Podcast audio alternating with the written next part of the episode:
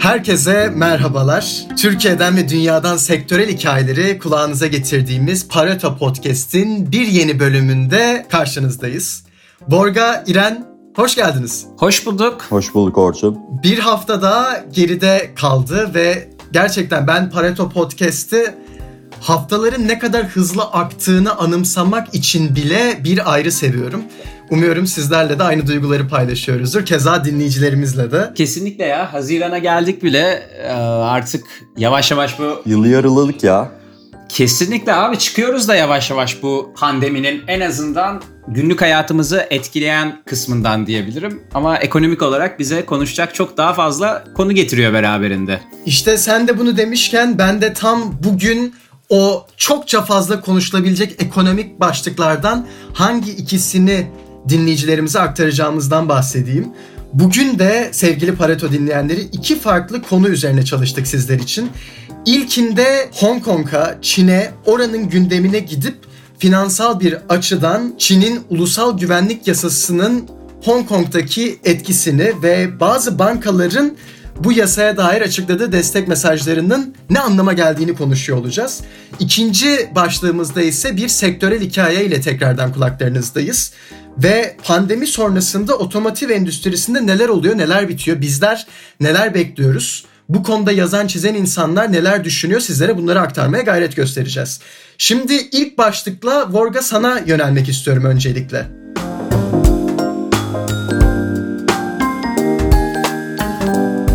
Malumun pandemi dönemi geldi ve aslında pandemi öncesi dünyada ne olup bitiyorsa bir tık rafa kaldırttı ve gündemi alaşağı etti. Ama öncesine baktığımız vakit aslında medya ve dünya Hong Kong'da neler olup bittiğini her daim yazıyor, çiziyor ve bizlere söylüyordu ki Hong Kong'da bir ayaklanma var Çin'e karşı ve bunun ötesinde de bir ulusal güvenlik yasasının çıktığı bir şu an var.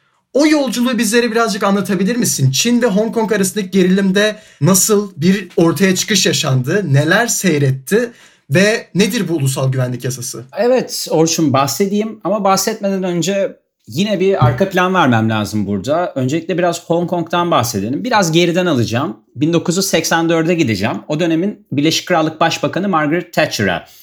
150 küsür yıldır Birleşik Krallığa bağlı bir bölgeden bahsediyoruz. 1984'e kadar.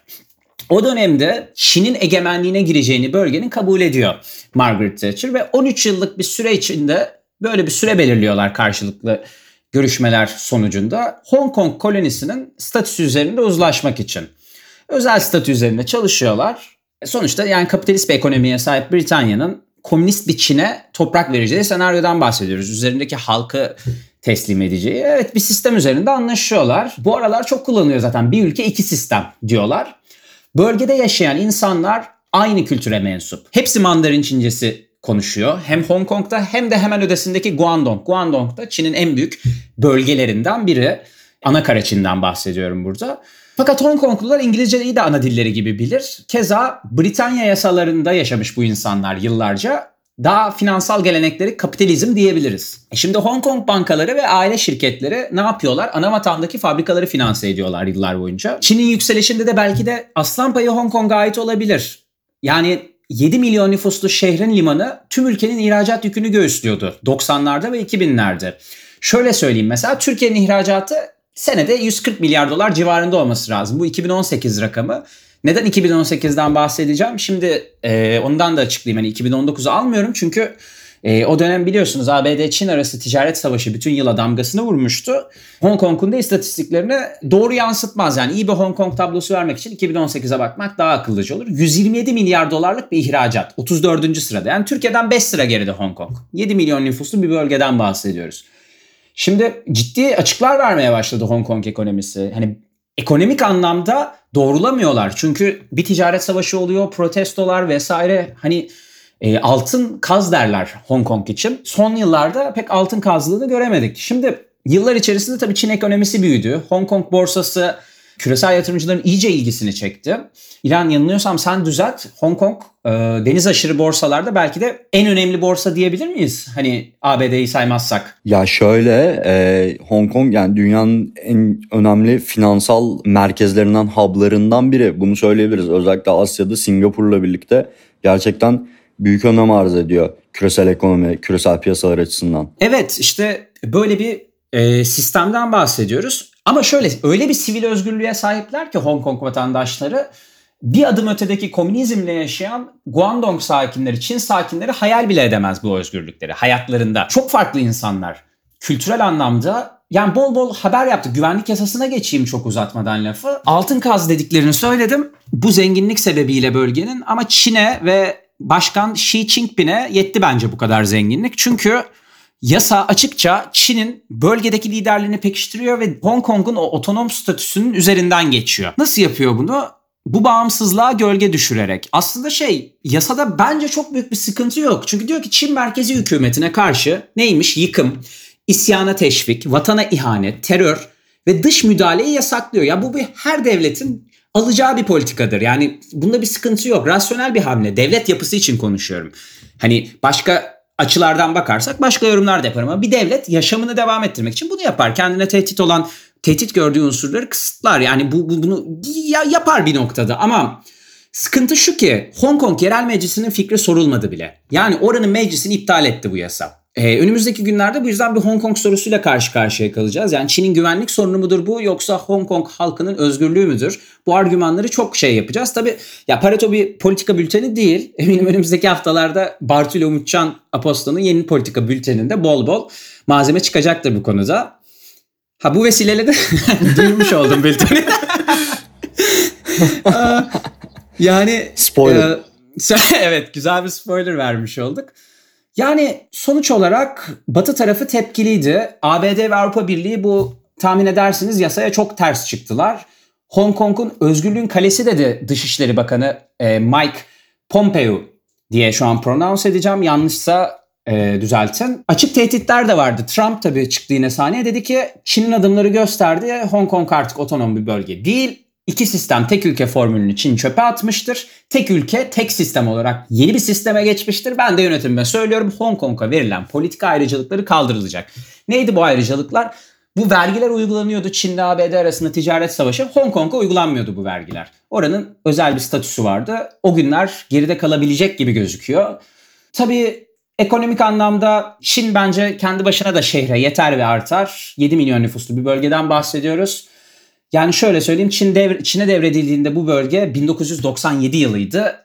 Ülke gayri safi hasılasının neredeyse beşte birini Hong Kong üretiyordu. Bugün o oran %3'lerde. Dolayısıyla ekonomik anlamda Çin için çok çok çok büyük bir ceza göremiyorum burada. Vorga senle birlikte arka resmi ve birazcık daha şu anki günlerde neler yaşanıyor bunu gördük.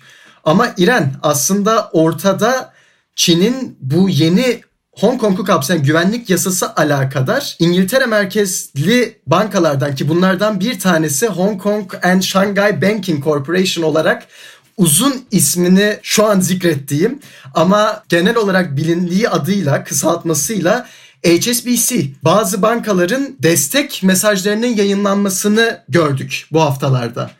Vorgan'ın anlattığı resmin üstüne bahsi geçen bu İngiliz merkezli bankaların destek mesajları finans dünyası için bir şey söylüyor mu acaba? Evet Orçun şöyle Çin'in Hong Kong üzerine getirdiği yeni ulusal güvenlik yasası finans piyasalarını da dolaylı olarak rahatsız etti. Yatırımcıların kafasında soru işaretleri yarattı bu ulusal güvenlik yasası. Az önce bahsetmiştik Hong Kong Singapur'la birlikte Asya'nın en önemli iki hub'ından biri finansal anlamda.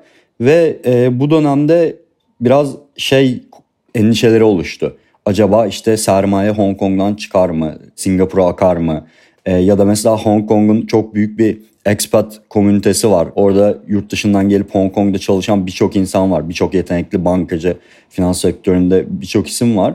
Ee, acaba insan kaynağı anlamında, beşeri kaynak anlamında Hong Kong bir kayıp yaşar mı gibi endişeler oluştu. Burada da biraz şeyi görüyoruz aslında bu endişelerin biraz biraz olsun özellikle geçtiğimiz yılın protestolarıyla birlikte gerçeğe dönüşmeye başladığını da görüyoruz. Çünkü Hong Kong'dan çıkan sermayenin Singapur'a aktığını görüyoruz. Singapur'daki bankalar e, daha fazla topladıkları mevduat artıyor son dönemde.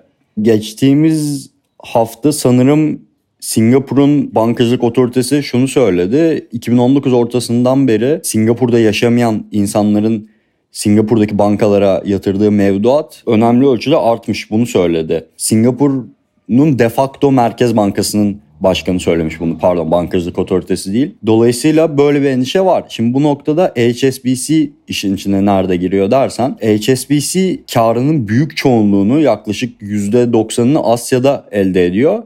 Ve bu %90'lık karının da tabii ki büyük çoğunluğu Hong Kong ve anakara Çin'den geliyor. Şimdi geçtiğimiz haftalarda yine e, Hong Kong'un eski liderlerinden biri bu Chief Executive diye geçiyor özel otonom bölgenin yöneticisi. Enteresan bir ünvan bence. Hong Kong'un eski Chief Executive'i HSBC'ye bir uyarıda bulundu geçtiğimiz haftalarda ve şunu söyledi. Bu HSBC'nin Hong Kong'daki ayrıcalıklarının onlara tanınmış bir hak olarak görmemeleri gerektiğini, sürekli olamayabileceğini bu ayrıcalıkların. Diğer bir deyişle bunu çantada keklik olarak görmemeleri gerektiğini hatırlattı. Böyle bir e, dostane ya da bilmiyorum belki de biraz hafif ab altından sopa göstermek de denebilir. Böyle bir uyarıda bulundu. Bunun üstüne de HSBC bir başka bankayla Standard Chartered'la beraber Hong Kong Ulusal Güvenlik Yasası'na destek verdiklerini açıkladılar kamuoyu önünde. Bu da tabii tepki aldı Birleşik Krallık'taki bazı politikacılardan. Hem İşçi Partisi'nden hem Muhafazakar Parti'den, Tory'lerden iki tarafın politikacılarından da tepki aldı. Çin'in ulusal güvenlik yasasını hani liberal değerlere aykırı gördükleri, demokratik değerlere aykırı gördükleri için Birleşik Krallık'taki politikacılar. Bu HSBC'nin belki de yapmaya mecbur kaldığı açıklamaya sertçe karşı çıktılar. Böyle bir durum oluştu. Şimdi bunun geleceğinde HSBC'nin Asya'daki işi nasıl etkilenecek, Hong Kong'daki işi nasıl etkilenecek ve Hong Kong'un daha genel çerçevede bir finansal merkez olarak rolünü Singapur'a kaybetme ihtimali var mı? O öncü rolünü ya da oradaki büyük yani Hong Kong'da şeyler var. Birçok varlık yönetim şirketi var ve e, orada net varlığı yüksek bireyler yatırımlar yapıyorlar. Acaba buradaki sermaye Singapur'a kayacak mı? Bunları göreceğiz diye düşünüyorum önümüzdeki birkaç aylık bir vadede. Ki bu konuda da olası herhangi bir güncellemeyi eminim belki Pareto Podcast'ten belki de e-posta bültenimizden takipçilerimizle paylaşıyor oluruz. Arkadaşlar çok da bekletmeden ikinci konuya geçmek istiyorum.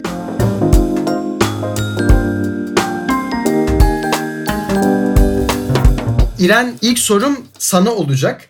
Kaydın başında da demiştim pandemi sonrası otomotiv endüstrisinin sektörel dinamiklerini, değişimini, o endüstri nelerin beklediğini konuşacaktık.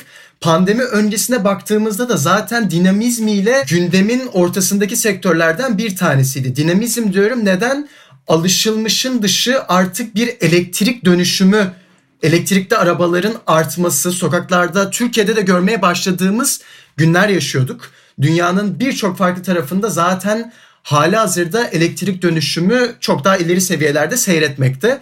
Ardından bir pandemi dönemi girdi. Şimdi yeni normali konuştuğumuz bu günlerde yarınlarına bakalım bu sektörün. İren bizleri neler bekliyor? Ya şöyle şimdi otomotiv endüstrisinin birçok aktörü için gerçekten zor zamanlar. Şeyleri zaten Parato'da da daha önce yazdık. Ee, sanırım podcast'ta da konuştuk. Ee, otomotiv sektöründeki büyük şirketlerin kredi arayışlarını, likidite ihtiyaçlarını, nasıl maliyet kesintisi önlemleri aldıklarını ya da alacaklarını. Elektrikli konusunda önce şunu söyleyeyim. Ee, geçtiğimiz haftanın paratosunda yer vermiştim. Volkswagen iki tane Çin'de satın almaya gitti ve toplam 2.1 milyar avroluk bir yatırım yaptı orada. Bunlardan bir tanesi daha önce de bir ortak girişim yürüttüğü Jack Motors'ın %50 hissesine sahipti. Bunu, buradaki payını %75'e çıkardı. Yaklaşık 1 milyar avroluk bir yatırım karşılığında. Aynı zamanda bu 1 milyar avroluk yatırımla Jack Motors'ın çatı şirketinden de pay aldı ve böylece orada önemli bir rekabetçi avantaj elde etti ya da edecek önümüzdeki zamanlarda. Diğer yandan ikinci satın alması da Volkswagen'ın 1.1 milyar avro karşılığında bir batarya üreticisinin en büyük hissedarı oldu. Goshen High Tech firmasının %26 hissesini satın aldı bu miktar karşılığında. Ve ayrıca tedarik zincirinde böyle bir dikeye de çıkmış oldu.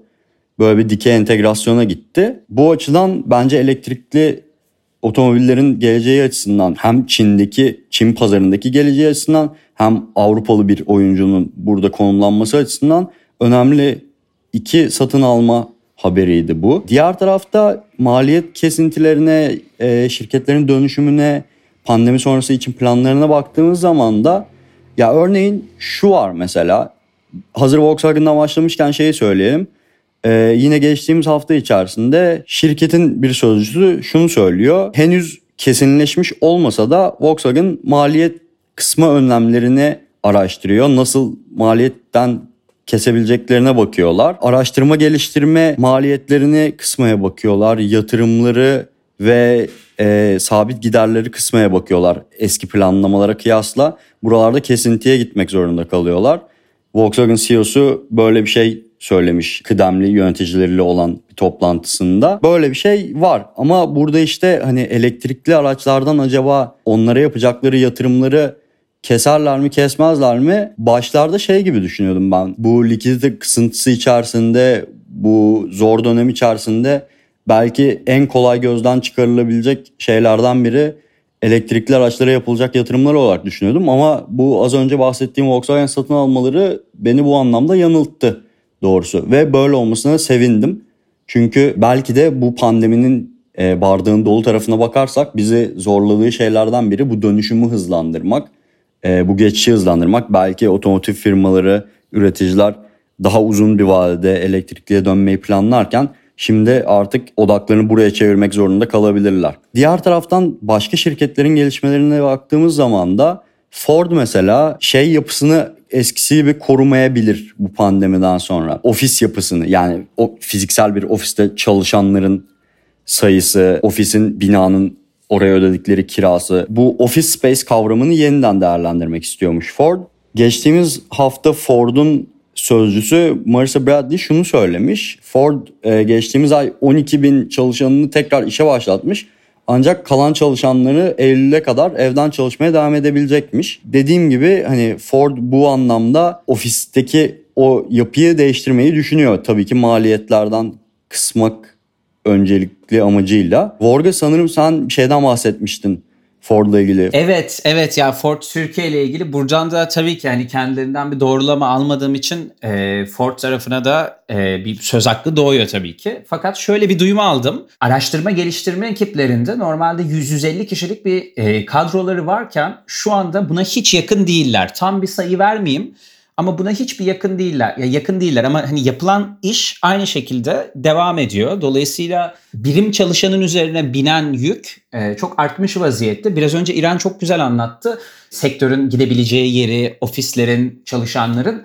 E, buradan şey diyelim yani mühendislik okuyup iyi bir otomobil firmasında çalışmak isteyen insanlara da şimdiden kolay gelsin diyelim. Daha çok iş yapmaları gerekebilir uzun vadede. En azından kısa uzun vadede diyeyim. Diğer taraftan diğer şirketlere baktığımız zaman Nissan ve Renault yakın zamanda gelecek için planlarını açıkladılar. Bu konuda e, ben sözü Orga'ya bırakmak istiyorum. O detaylı bunun üzerine araştırmıştı. Carlos Ghosn'un inanılmaz kaçışından itibaren benim radarımda olan bir şirket yapılanması. Hatırlarsanız e, şey de olmuştu ne denir Türkiye üzerinden bir kaçış gerçekleşmişti. Dolayısıyla Türkiye'yi de gündeme taşımıştı. Hepimizin gündemi olmuştu. Bahsedeceğim yani Nissan Mitsubishi ve Renault'dan bahsedeceğim. Ama öncesinde bir dolu tarafına baktı İran bardağın. Ben de bir tık şu dönemdeki boş tarafına bakayım. Geçtiğimiz hafta Birleşik Krallık tazeydi. Ülkede pandemi döneminde araç satışları %90 düşmüş. Aston Martin işte galerici bir firma var orada Lucas diye. McLaren keza Formula 1 takımı ve aynı zamanda bir e, araç üretici e, performanslı araçlar üreten bir firma. E, binlerce çalışan işten çıkarttı bu gruplar. E, bakıyoruz Renault küreselde işte 15 bin civarında işten çıkartma yapacak. Nissan'dan bahsettik. E, Nissan'a geçerken üretim kapasitesini %20 azaltacak Nissan. 6,2 milyar dolar zarar ettiler bu son mali yılda. İspanya'daki, Endonezya'daki fabrikayı kapatıyorlar. ABD'de de üretimi azaltma kararı veriyorlar. Yani açıkçası e, biraz önce İran'da bahsetti biraz şunu düşünüyorum ben artık ki ben düşünmüyorum sadece e, böyle demeçler de görüyoruz. Her gün artık haber oku oku oku. Markalar biraz comparative advantage yani Türkçe'de karşılaştırmalı üstünlük diye çevirmişler. Buna odaklanacaklar. 30 tane marka varsa 30 tane ticari araç, 30 tane sedan, 30 tane hatchback, 30 tane SUV bunları görmeyeceğiz artık. En çok satan modellerine, güçlü kaslarına odaklanan firmalar göreceğiz. Yani tahmin ediyorum bu modeller artık elektrikli geliştirecek. Yani esasında bu da bir tahmin değil. Otomobil üreticileri birbiri ardına açıklıyor. Alfa Romeo 2022 dedi mesela tarih verdi. Aston Martin tarih vermedi modelini gösterdi. Audi 2025 demişti.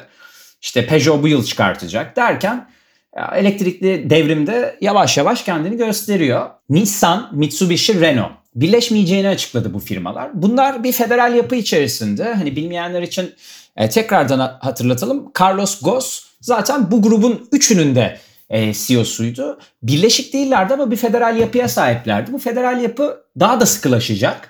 Birleşmeyecek olsalar bile nedir bunlar? Birbirleriyle data paylaşacak bu firmalar. Birbirlerinin üretim bantlarından yararlanacaklar belli bölgelerde. Muhtemelen birbirlerinin ayağına basacak modelleri üretmeme kararı alacaklar. Otuyorum e, Renault bir sedan modelinden çekilirken Nissan'ın bir hatchback modelinde geri adım attığını görebiliriz önümüzdeki günlerde. Çünkü çok benzer e, pazarlarda rekabet eden markalar bunlar. Ya sonuçta toparlayalım. Ben otomotiv endüstrisinin uzmanlık dallarına evrileceğini düşünüyorum. Yani biz bir firmayı bundan sonra elle gösterirken ona o alanı ile sesleneceğiz. Yani ticari üreten bir Fiat, spor araç üreten bir Mercedes, belki sadece hatchback üreten bir Renault ile karşılaşabiliriz gelecekte gibi geliyor. Benden de bu kadar. O zaman geldik bir başka Pareto bölümünün sonuna sanıyorum. Arkadaşlar araştırmalarınız ve aktarımlarınız için gerek sizleri keyifle dinlemiş şahsım, gerekse eminim ve umuyorum ki sizleri keyifle dinlemiş dinleyicilerimiz için teşekkür ediyorum. Bu haftanın Pareto bölümünde Çin'in Hong Kong alakadar yeni güvenlik yasasını ve bu yasanın sektöre etkilerini, finans üzerine etkilerini konuştuk. Bir ikinci başlık olarak da pandemi sonrası otomotiv endüstrisini kulaklarınıza getirmeye çalıştık. Gelecek hafta başka başlıklar, başka gündemlerle tekrardan kulaklarınızda olacağız. O vakte kadar güzel günler geçirmenizi diliyorum. Hoşçakalın. Hoşçakalın. Görüşmek üzere.